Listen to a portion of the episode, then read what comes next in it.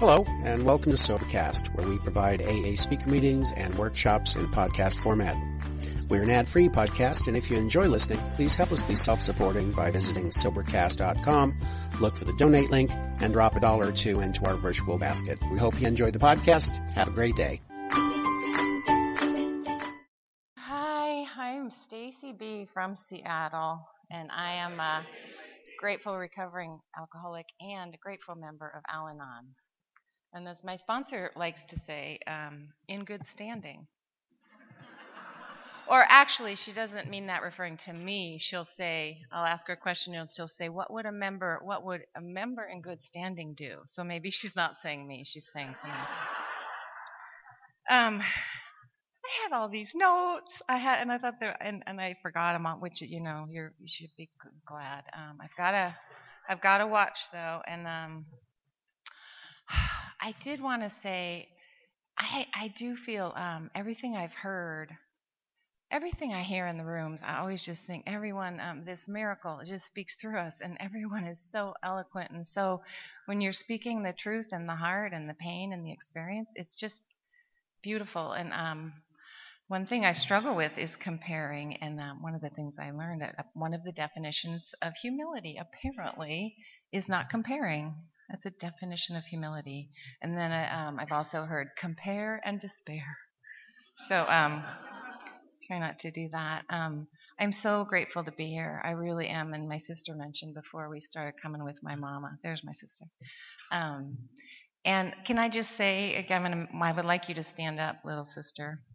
Uh, she's older than me, but um, this is Bonnie, my sister.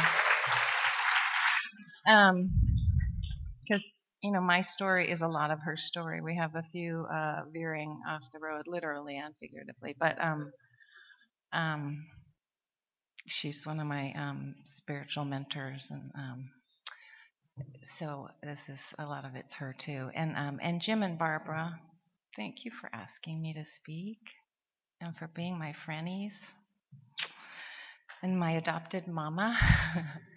um, so. Uh, I kind of want to start with my new problem and how I got back to Al Anon and then my original problem. My new problem is um, when I got to the program for, you know, the first thing that was going to kill me is that's what um, the advice I got. Well, I didn't get advice, let's face it. I was intervened on, but that comes later. Um, what's going to kill you first?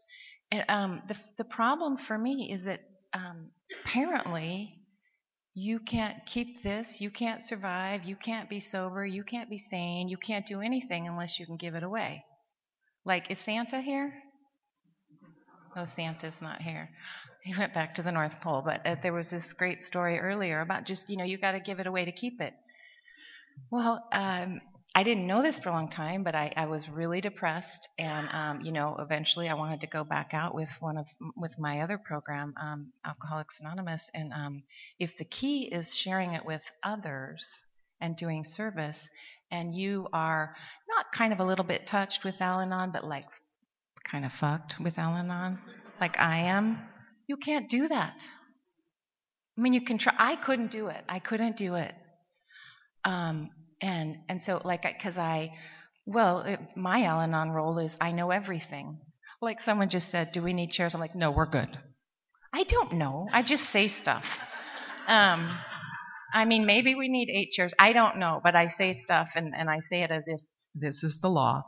Um, so, and you're not, you, when you sponsor, you're, you know, you're, you're supposed to, um, apparently you're also supposed to ask questions. I'm still working on that, but listen, ask questions. Um, Oh, this is a good one. You're not supposed to buy anyone's drama. I, don't, I, so anyway, you get the picture. I couldn't sponsor, I couldn't do the 12th step. And it says in there, when all else fails, help another. Well, I, you know, I can, I can help me another. I tell you know, I'll dress you, I'll clothe you, I'll take you all around, and then I'll get overwhelmed, and you can't reach me. I'll have 16 sponsors, and I'm like queen of AA, and then, you know, Stacey's having a bad year. We don't know what happened. It, it, it just doesn't work. So that's my that's my recent problem of about 19 years ago. so what um, what I think kind of got me there, um, Sissy and I, is um, oh my God, I love my family. And also, I sometimes feel like um, I had so much fun with my family, and when I, um, I just want to just kind of with my heart. Um, we all know people. I've met people in the program. I, I don't know how you tie your shoes. You should be, no, you should be dead. I mean, I know I should be dead, but like, I don't think I could live through a good quarter of what I hear in the rooms. I really don't.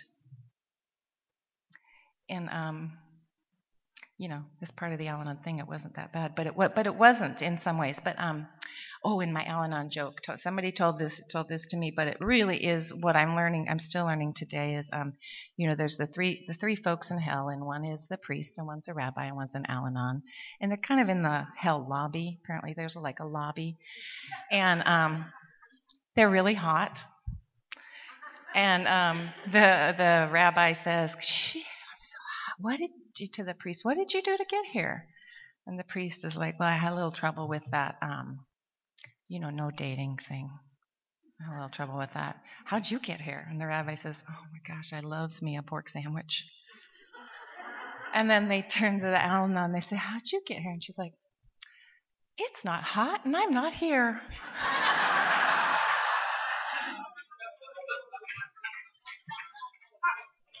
um, not my joke. You know, some brighter, smarter. Everything I say usually comes from someone else, except this part. And that's that's part of the thing. You feel insane, right? You I mean you kind of feel insane, but you learn to be like, it's not hot, and I'm not here.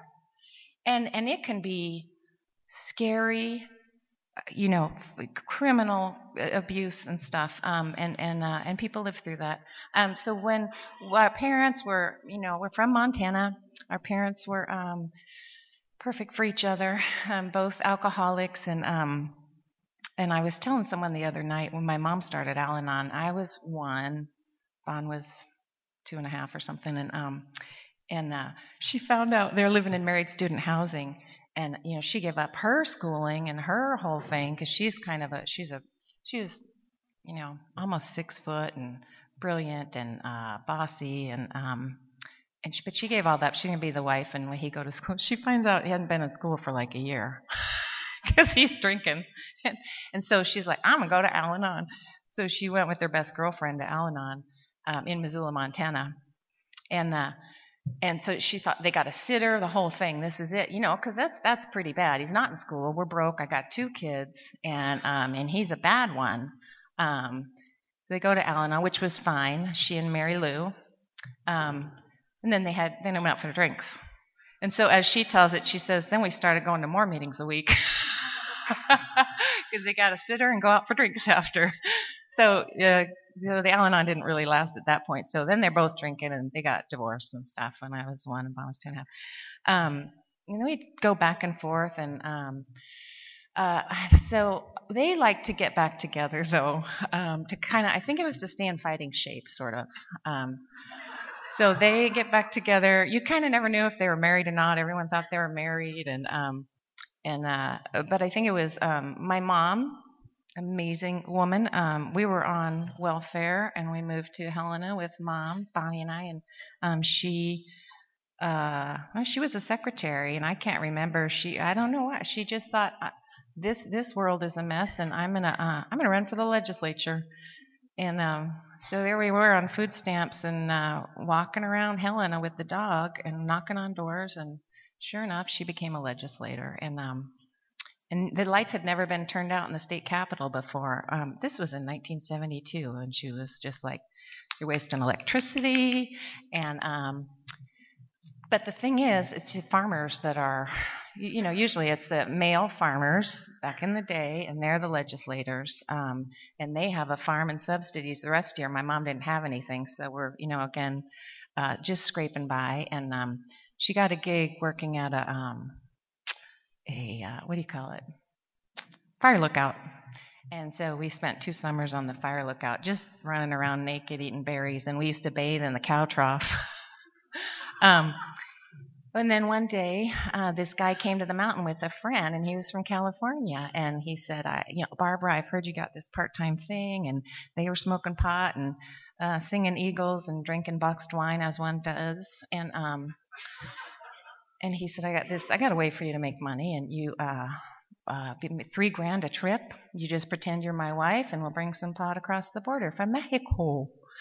And uh, she, at first she said no, but it, she said yes. Um, and uh, so that uh, she did that a few times, and uh, and then she wrote legislation for medical marijuana in 1972 in Montana, and um, and her opponent had a poster made of her standing at a bus stop handing out uh, marijuana lunches to little kids. So she didn't make it. She didn't win that year. Um, so then we upped the other program. The family business became um, smuggling, and uh, I mean, you know, law smuggling, um, and uh, and so uh, so we. I was in third grade. I was eight. Bon was seven and a half, and um, we were living with my dad at the time, and oh, her her partner uh, got a DUI. They'd barely made it across the border, and he got a DUI, and all this is a camper, and all this marijuana is in the hood. So he got the kibosh, and my mom had to find another um, partner. So my ex-husband, who I hate and love, you know, he'll be good. Um, and so as they tell it, you know, in later years, we're like, so what were you thinking? And my mom, they were both like, well, you know, we didn't have childcare.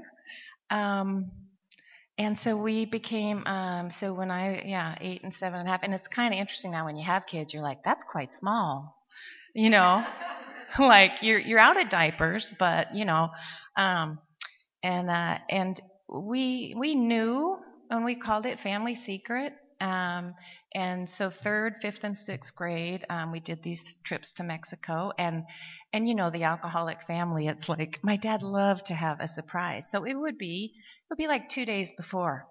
Now when you go into school today, drop by the principal and tell him you're going to be gone for a couple months.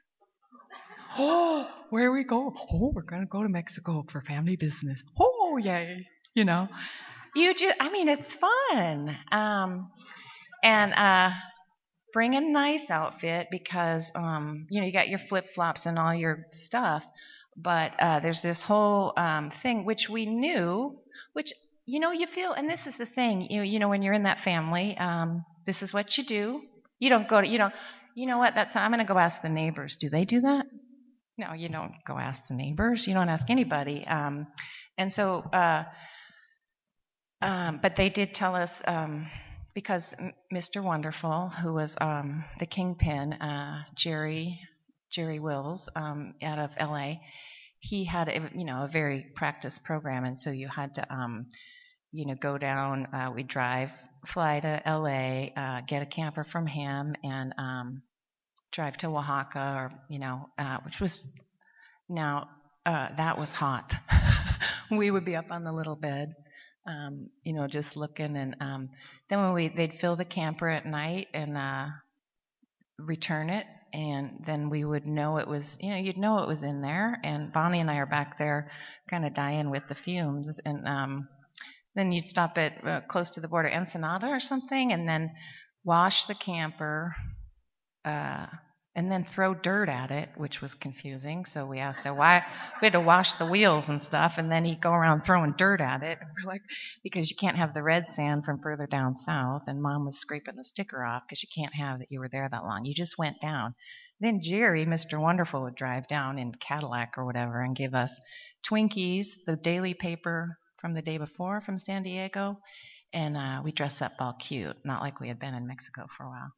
Um, so uh, you kind of get the idea of just uh, make believe and also perfect setup for the other diseases. You're just um, invincible, you know, invincible, just like because it because it worked, you know, um, each time. And there were definitely mishaps. I mean, you know, they had a rule no smoking on the road, but um, they fudged with that a little. And Dad took us like off the high Sierras into a ditch. I thought we thought we were going to die you know, and we're yelling, and he was in a blackout, and we're up in the top of the camper, seeing the cliff, and then back, and um, uh, and then one night, I think it was on the third trip, we were nine or ten or something. There was a um, we got stopped in a. You're not supposed to drive at night, but you got to make time if you got a load. You don't want to take your time. And um, we were stopped. Bon and I were asleep in the top, and um, we were woken up with uh, federales and AK-47s under the bed,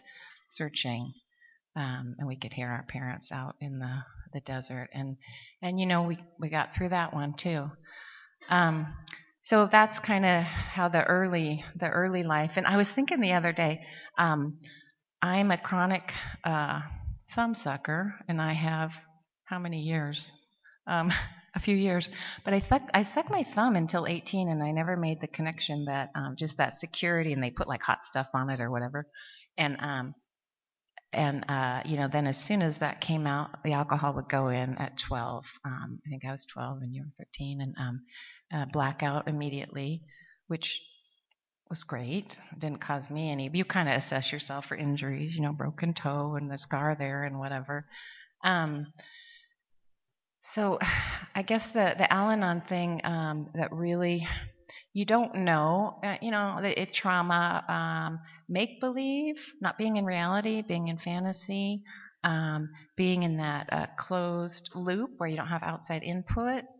Um, it's very isolated, and then also this enmeshment. That's the thing that really brought me to my knees. Like, you know, when I first came to Al Anon, it was like, you know what? I don't even want to go because nobody is going to understand how much I love my dad. I love him. The best. Um, and it's killing me. Nobody's going to understand that. It doesn't make sense, you know? It just doesn't make sense.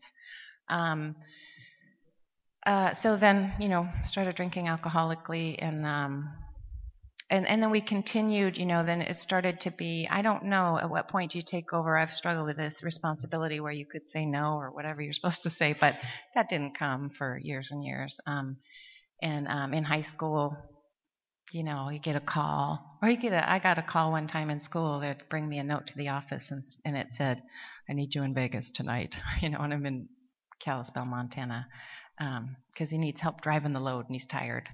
Um, and uh, and then I think one of the last um, we were in high school and um, he had a deal out of Jamaica or something, and so he said, "Oh, we're going to drive to uh, Georgia," and um, which we did. We drove to Georgia in this little truck, but then uh, they rented a big Cadillac with some kind of I don't know some kind of special converter that you can't tell it's heavy or something, and massive trunk and and I think Bonnie had her driver's permit. I didn't have a license, but you know, they filled that baby up, and she and I got to drive it home. Um, and of course, if you know Bonnie, you know she speeds. Um, so we got pulled over. I don't know what state that was. Some state between Georgia and Montana. And uh, and it was one of those first little um, what were you talking about? Defining moments. It was one of those first little things that was like uh, we're pulled over we're like on the one hand we're invincible. On the other hand this isn't good. Um, and our parents drove by in their truck. You know in retrospect it would not have been helpful to stop probably while you're driving separate why do you have large trunks? But um, it was that it was that weird like that's you know that's not very nice. so that was a little bit you know we you know and then you're like well it's not hot and I'm not here, you know it's like and unfortunate you know it's one of the things too you know as I have kids and I have a daughter who's a, an addict and um you do kind of, I get now where you pray for, you know, a, a, little early juvie time would have hit the spot, you know, like, you know, you want to have, you want to have the intervention as early as possible, and there's nothing wrong with a little jail time. Um, and it is kind of actually not great, you know, you keep getting away, you keep getting away, and then you're, you're you, you know, the reality is just kind of turn. Um, and I think, but I think the hardest part, our parents, are, you know, very, very loving and, um, you know, it was always like, I, we adore you, we love you, we adore you, everything is for you. Um, but um, when they would fight, um, and, and they and they did, and my mom had an affinity for um, what do you call them? Power tools. you know, so we're she's sanding the floor when we lived in Missoula, and um, you know that Sander was going to go after dad, you know. There are big divots in the floor because she's pissed, you know, and then, uh, God damn it, Charlie, you know, and she's, um, but you know, she didn't get him. But you're scared to death, and that's where you know it's like, wow, you know, and you don't have that outside. Um, and again, the reality check, uh, and build that tolerance. And here's the thing: I kind of been reading about. You sort of go back and try to figure out what happened. Is this like um, numbness, that kind of numbness that you, thank God, you know, to get through. And um, we ate more than our share of donuts, you know. Um, you know, the donuts, the th- the thumb, the numbness, um, early sex, um, hopefully with an alcoholic, um, hopefully during a blackout, you know, um, all those things, the numbness, and then recreating the, ex- and also an addiction to excitement. That's a hard one. Um, and then we moved to Lakeside, and they got together again, and and she had a chainsaw at one point and went after him and cut the car and stuff. Um, so that's uh, oh gosh, you know, I, will because I want to finish what it was like. It did escalate um, to. Uh, I mean, like one night he was he was high on coke and Bonnie was gone, and he um, he said we called them the men with shiny shoes. They were coming. We didn't know when, but someday they were coming. And he said they were out back, and it had snowed, and he kept sending me out. I'd never seen him. He was like shaking on my floor, and uh, he was hitting his bottom with coke, and he was like, "They're out there. They're out there. So what do you do? You send me out there." And I uh, and it's like I come in, I'm like, "They're not out. They're out there. They're out there. Go check again." Okay, you know, um, go out again. They're not, you know. Um, and it was that excitement and the love too of, um, and, but then it became in the end we were really worried. Um, I can't remember. I was, uh, I went to, went to school. Um, she left me and went to school. I, I do want to say the first time my my parents lived, you know, it's all her fault. You still have my shirt on too. Um, we the first time we separated, my mom said, it was the first time we separated, so I always had my sister. Uh, and, and she said, One of you coming with me for some reason the last time she moved out. And I said, Okay. I kind of did the hero thing. Um, Missy over here, she go under her bed and read Anne of Green Gables. but, you know, both equally painful. And so I said, I'll go. And um, that's when I, uh, next thing I knew, I ate a, a box of donuts, went out in the woods, and threw up. I don't want to gross anyone out, but it's like now I see. Well, they took you took my sister. She was my higher power, you know.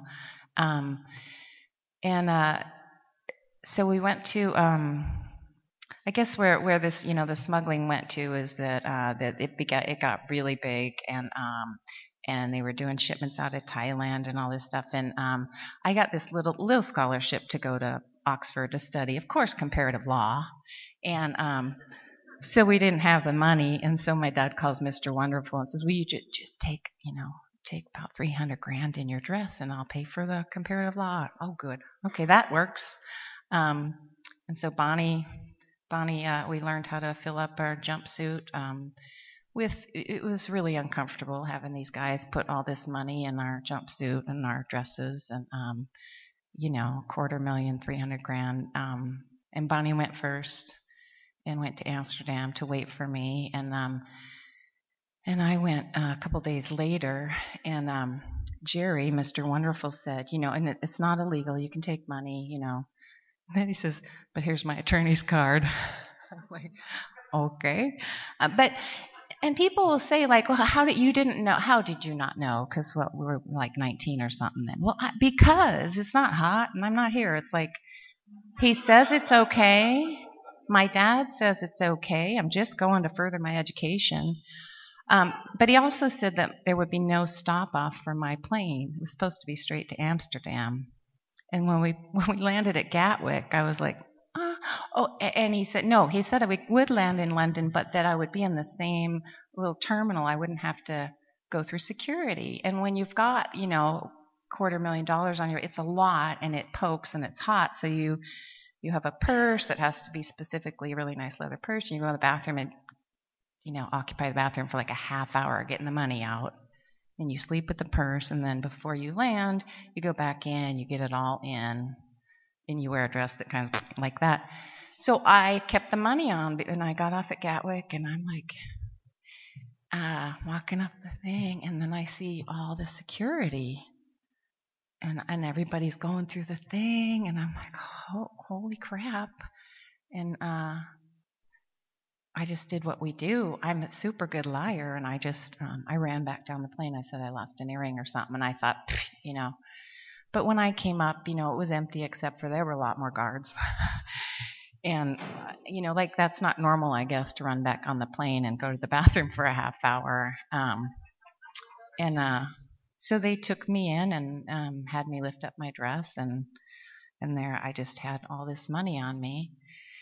And um, again, you know, they let me go. Why? Well, it turns out they like cash coming into the country. Um, but also, we were being watched already. So, you know, it, I, I don't know what happened. I just know that I went into that place. You know, some people talk about, uh, what do you go, what do you call that? Dis. That thing. Yeah. Kind of like, whatever, you know, and I, and they're like, what's up? I like to shop he says. Um, so, uh, and I got to Bonnie, and um, you know, the person taking the money from us was this, you know, fugitive, um, and he was hitting on Bonnie, and he was about 89, and um, and uh, then she went and dropped me off at Oxford, and uh, and you know, I drank my ass off, I puked my guts out, I um, we took a tour one day to Cambridge on a bus, and I didn't get back on. Everyone else did. I slept in a box in a doorway. Um, uh, and that's that thing about I hate myself. I am bad to the core. I am bad. I'm pretending it's okay, but at that point, long before I knew I was bad, we were just bad people. But you love your family. And um, and uh, so the last deal was um, my dad went to um, Singapore. He was really broke, and uh, and this um, kingpin said, "I need you in Singapore." And um, he was gone for three or four months, I think four months. And we were ski instructors too. Um, we were in Jackson Hole skiing because you know you don't care if you die, so we were good skiers. So um, we got a call in the middle of the night one night and he said, um, It's going to be okay. And he had no money to come home. And we were really sad and worried. It's going to be okay. You can, Jerry says you can come see me. I can't come see you. So again, we did the whole money thing. And um, at that point, I was. Uh, I was like 210 or something. Uh, I was super gray and bloated. My eyes were dead. Bon didn't look so hot either. I won't go into it. Um, and when we came off of that plane in Singapore, and so the, in the airport it said, you know, drug smugglers will be shot. And you can't throw your gum down there. You literally cannot put gum on the sidewalk. Um, and after that, um, you know, we went we went home. He eventually came home, and um, the, and the shipment it was 32 tons of Thailand Thai marijuana came into your great city of Vancouver. You're welcome. Um, it got busted, so don't hate us. But um, uh, I wanted to die. You know, we wanted to die, and um, and and uh, I got to go faster. So um, we, Mike's, our cousin, was um, left a treatment center in San Francisco and tried to kill himself several times, and um, and uh, they called me. My family called and said, "Come down. We're going to help rescue Brett." And I thought, "Great," because I got my shit together, even though I want to die and um, we told them to go back to treatment. And um, this, so we're all in the hotel, my dad, my sister, and I. And then they turn around, and I'm getting ready for bed, and I'm like, "What? What are you looking at?" And then they did an intervention on me, fuckers. Um, and the thing about addiction is, uh, I don't think you could be more enmeshed. Like I would almost, you know, I would do anything for my sister and my mom and my dad. Um, but in that moment, I thought, fine, you're dead to me. I just went to bed and I was like, don't ever talk to me again. My flight's at such and such a time. And I just got, and I was like, you're dead to me because that's how you choose. So, um, I did get sober and um, by the grace of God, and you know, and and I went to OA like I told you before, but um, after how many years in the room? I think it was about 12 years.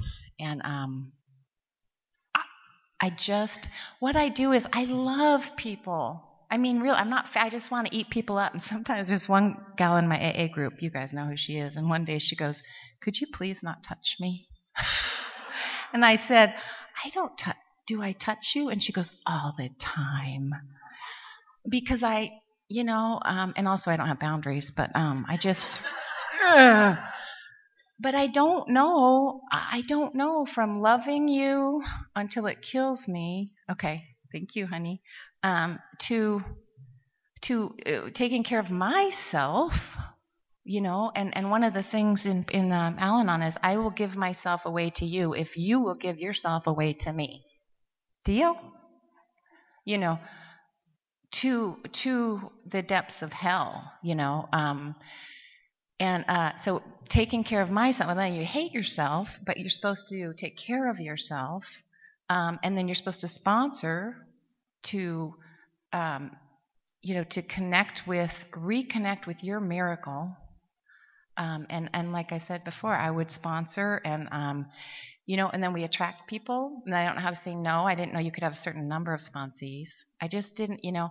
And then I would, um, often for me, I would relapse with my eating disorder. Um, and also, P.S., I had not done my amends. And um, and this guy took me to lunch one day, and he said, "What's the deal with your amends?" Um, and that was the same time, year 12.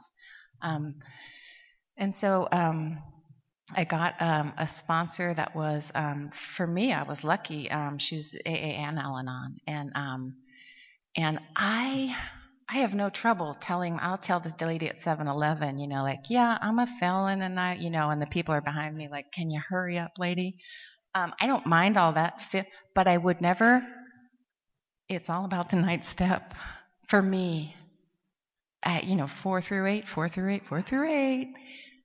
The ninth step. I mean, that's when that's when I felt like I changed. Um, and and what I Thank God she was sent to me.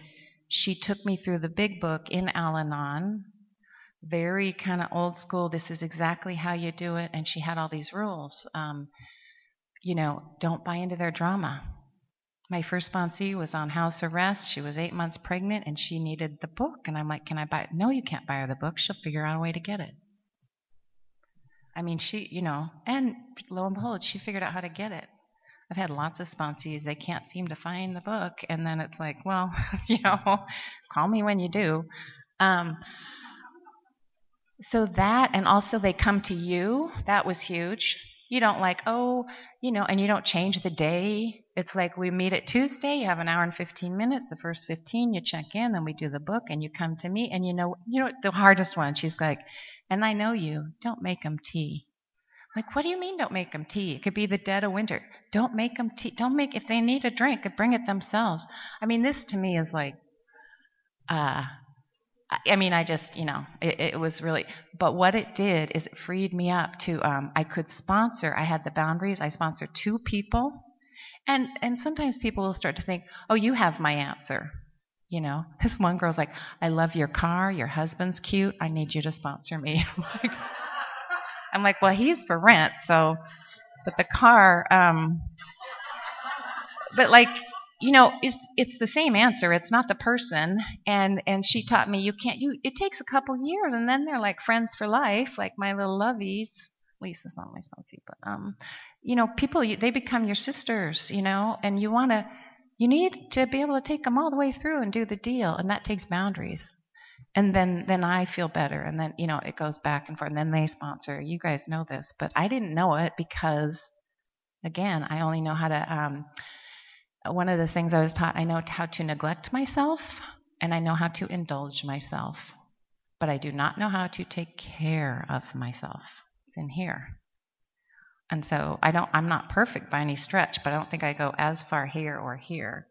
Um, and when I neglect myself, you know, I, first I want, uh, you know, a sheet cake and, um, what, you know, and then, and that's great. I'm glad I have all these diseases because they're like, what the hell, Stacey? What's going on? Oh, well, you know, I'll call Barbara and she'll say, well, you know, how many meetings you've been to? Do you need a nap? Um, self care. I can't, I can't be going out left and right. I also can't have a million friends. Um, my my friend Danny taught me uh, be careful who you bring into your shell. I mean, like we're sick people. I'm really sick. I shouldn't be here. Lots of things with my body don't work. Um, but I'm super. I'm healthy and sober and all that today. But I'm. I, I will die. Uh, if I do some of these things, especially drink, but if I don't practice my Al-Anon program, I um, will have I will have trouble with every relationship, and then I will get depressed, and then I will pick up, and that you know how it goes. So uh, it turns out I need what what we call extreme self care, and it's okay and it's good, and then people see us do that. Um, so you know, I, I lost my train of thought, but she um, took me through the steps, and um, and I think um, one of the hardest things was I'm gonna go back a little bit was um, you know my um, oh yeah I went to law school, um, so I I got sober 1987 um, July 18th, and which was about two months after Singapore. So rather than kill myself, I I left Montana. I drove to Seattle to get into treatment, and you know what? There was no room at the inn, and um, they were supposed to let, take me in, and then there weren't enough people or something, so they didn't have it, and that was a miracle because I people always rescued me, and one of them being my sister. Um, and for me, at that moment, it was good that there wasn't treatment because um, I had to do it. And I really remember thinking, well, damn, I wanted it to be this thing where they all help me. But it was just me. I could pick up, I could do the thing, or I could go to a meeting, which is really, you really got to do the thing if you're going to a meeting. There's no, nobody cares if you come back. I mean, they do care, but it's like you've got to, you know, um, we're powerless, but we're not helpless. And uh, so I, I was had that grace and started going to meetings. Um, but meanwhile, this ship had landed in Vancouver, about two hours north. and and so my our parents were still doing the smuggling and um, you know finishing it up or whatever I don't know what you call it. Um, but this shipment got busted um, finally, uh, this 32 ton shipment, and um, and the kingpin and this other guy um, were caught with you know three million in cash. That was in '87, and um, and then the the Royal Mounted Poli- Canadian Police um, granted bail, so you can guess what they did. Um, but then we thought, you know, all my life though, we have been waiting for the men with shiny shoes. But that's fine. You know, if your parents didn't smuggle or whatever, and you had, you know, what, you're still kind of waiting for the men with shiny shoes. You know, like you're, you, you know, you're in trouble all the time. Like you're bad. You just know that. That's how I wake up bad. I used to. Um, but I, you know, got sober doing the deal and um, had a couple years, and I'd always wanted to be an attorney. And um, so I went to law school. And you know, in San Francisco, and it was amazing. And um, I started a, a, the first group in the law school, and we called it the Beyond a Reasonable Doubt group. and um, you know what? Like five people came, and um, and they were. It wasn't. It wasn't you guys. Um, it was like it was hard. They they kept making me put a piece of paper in the only window. They didn't. They really. They didn't want anyone to find out. You know, it was really hard. And so it, it lasted a year or so, and then it kind of. Um, and then uh, there was um, at the right at the five-year statute of limitations, um, an indictment issued, um, and our dad was indicted along with these like ten people around the country, and um, and I thought I was gonna die. It's really weird. It's like um, when you love your person, if it's your kid or your husband, and they're dying, it feels like I'm di- I mean, you know, I don't know why I have to. You're nodding. Yeah, it feels like I'm dying, like a like a slow, torturous death, and I I I want to die if it will save them. That's what it feels like. I want to die if it'll save you, and so um, I started cutting myself when he was indicted, and um, in December of '92 or '91, and um, and my dad went um and and uh, turned himself in, and um and then he he said they wanted him to wear a wire, and he was like, no fucking way. And um, but he said, I will tell you everything I know if you promise not to touch my daughters. And I mean, this was a big operation, and we did our couple little things, not to minimize. Um, but the the AG they said okay, and um, so then um, I went to treatment because I was cutting myself, and uh, and then an indictment issued for Bonnie and I right after this this uh, federal prosecutor promised that he would. And Bonnie went to jail, and that's uh, her story, um, which just killed me too. And um, the thing about the ninth step, when I was in treatment in February, I didn't know I, there was a warrant out for my arrest, but uh, I was working with a priest and um, to go through the nights, all the steps, and I said, I think why I'm five years, I was five years sober. I said, I think why I'm cutting myself and I want to die at five years sober is because I haven't done my amends and I've done this thing. I didn't know I had been indicted. I said, I, it says in the book uh, that thing about we'll do whatever we have to do because it doesn't, you know, you can't live free unless you, you know, free yourself, whether it's a crime or whatever. And he said, um, he said, you know, I don't, I think that's a bit much. I don't think he said it like that, but he said, you know, I, you don't need to do that. You know, that was what. And I don't know if somebody was signing a warrant or whatever, but it was within three days or so of, you know, 29 years that um, the powers that be were saying, no, you do need to face this. This is you. This is, and it'll be okay. It'll it'll be okay. And um, you know, we it was scary, and um, but but we did know it would be. I mean, there, you know, but we had the program, um, and uh, and that's how I, I moved in with my husband because there was a warrant out for my arrest. so I met him in law school, and um, I'd known him six months, and he visited me in treatment, which is where I met my parents, and then I moved in with him because it wasn't safe to go back to my law school apartment. Um, and then I was convicted of the felony, and so was my sister. And um, and I thought, well, here, this is not good. I owe like a hundred grand for law school. I'm five years sober, and I'm never going to get to practice law. And my dad's in prison, and my sister has PTSD because they flew around on Con Air in the night. Um, and I knew, and you people told me, my sponsors, it's going to be it's going to be okay. And and I knew you you just kind of know that.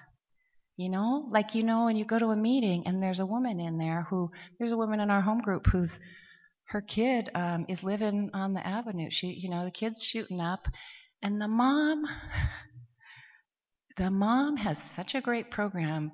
She will meet her at Safeway and buy her food, but she will not give her money, and she will not let her come live in her big, huge house.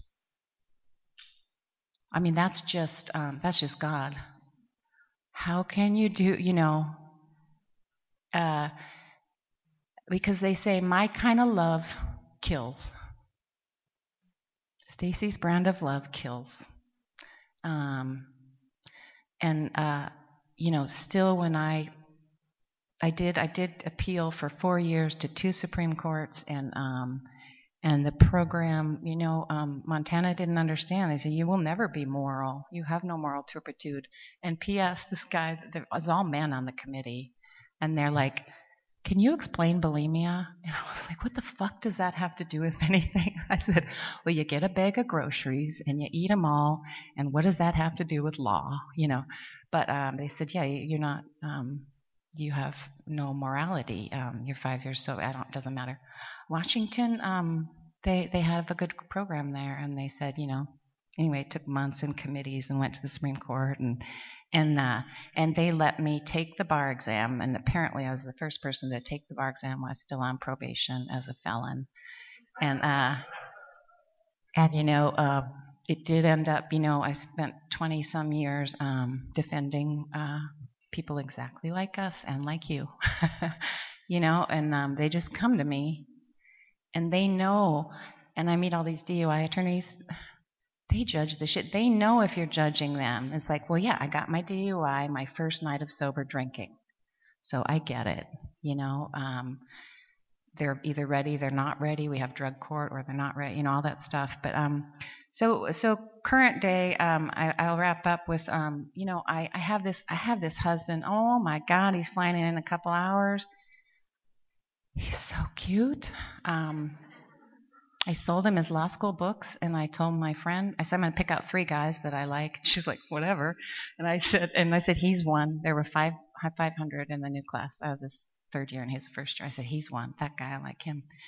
And uh, and he's my husband today, 21, two years la- later, and um, we have the most amazing kids. And um, uh, I, I, just this Al-Anon disease is my hardest hardest thing um, because you know my dad uh, makes really sad choices, you know, um, and it's hard to watch. Um, our mom died sober, which was you know, Mama. I will never, and she got sober first, and boy, we hated her. She was just totally up, upset in the whole lifeboat situation, but um, um, and having a daughter, um, she's uh, a type 1 diabetic and has celiac disease, and she's done some cutting and she's depressed and stuff. And um, I've had nights where, and she's she's mean as a little rat. Holy crap, she's really scary. And um, you know, but it's and and I knew right away she's powerless. She's being a bitch because she's powerless.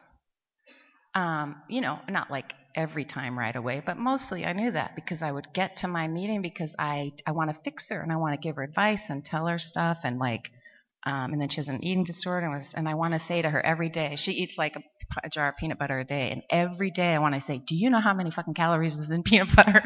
But I have not said that yet um, and she's getting better and uh, sometimes she asks me to sleep with her and um, but I but you guys taught me when I thought she was gonna I thought you know, she wanted to kill herself and she's cutting and she's put holes in the wall and stuff. And I knew right away. She was like this big and my son is like a normie.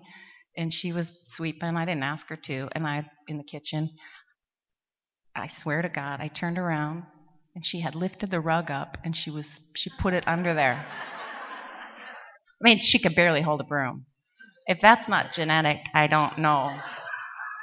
Swear to God, my son wouldn't even know how to lie. He's like his dad. So, um, but I, I get, I'd get on the on my knees on the stairs. We have a stairway. I, I I'm, I'm scared of her. I have what they call uh, pre-TSD, which is I'm scared of her. you know, that's the walking on eggshells. It's pre-TSD. I know you're gonna, but I, but you tell me I'm supposed to have a boundary to save her but I'm scared of her. And also, if she doesn't like me, then for sure she's going to get sicker. No, it's the other way around. Um, I need to, I want you to live, and that's going to mean you might not like me for 20 years. Oh. I pray on the stairs, and sometimes twice. There's only one flight. But, um, and, and you know what? It's gotten better. And I'll close with this. This gal, this gal at a meeting. I don't even know if she was real, but there's a piece of paper, so somebody put this piece of paper down. But um, I was sharing something about my daughter. It was just a meeting, and I went back to my seat, and well, this little angel had written this thing, and it's just perfect. Um, I know it's in here, but it's probably not. Anyway, it's like. Um, you know, it just said, uh, God, please hold, you know, all the perfect words, a little. Um, I am giving you my daughter, my husband, my dad, even if they're deceased. God, I'm, I'm giving you this person. Please love them. Help them soar. Help them have their feelings. Help them get through what they're getting through. You know, comfort them. Help me take care of myself and help me know that you've got the best intentions, you know, that, that that you've got it. You've got it, and I don't have to do it. I didn't cause it. I can't control it. I can't change it, cure it. But that last C, you don't hear it every meeting, and that last C is my work, but I can contribute. I can contribute. And God help me, I do not want to contribute to the death of my little girl. She may die. And they say that too. Sometimes our loved one has to die to get well. You know, our cousin killed herself. She had 16 years. Uh, my friend got sober, but then he last year he uh, huffed dust cleaner. 50 year old uh, attorney friend, and he died. I go to we go to a lot of funerals, right? Um, sometimes we have to die to be to get it, but um, don't help me. Don't let me contribute please don't let me contribute. So I, I go to my next meeting, and um, I'm glad I'm sick as I am because uh, I, I really am. So there's not a lot resting on my laurels, but it doesn't feel like work. I really like it. I love my meetings. I'm like, what, what time's my meeting? And uh, when I get home, friends, people, normies, they'll be like, "Oh, you're in Mexico. What you? Well, we went to this meeting, went to that meeting, and then we did this. Everywhere we go, oh, go see Bonnie. Oh, the Malibu meeting, and then that meeting, and that. That's all life is. It's these meetings are awesome. So, thank you for my recovery, and bless you all.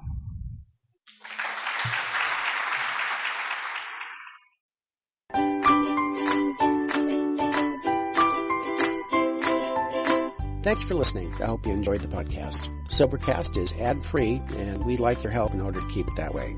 So if you'd like to help us be self supporting by pledging a dollar to a month, visit Sobercast.com and look for the donate links. Thank you very much.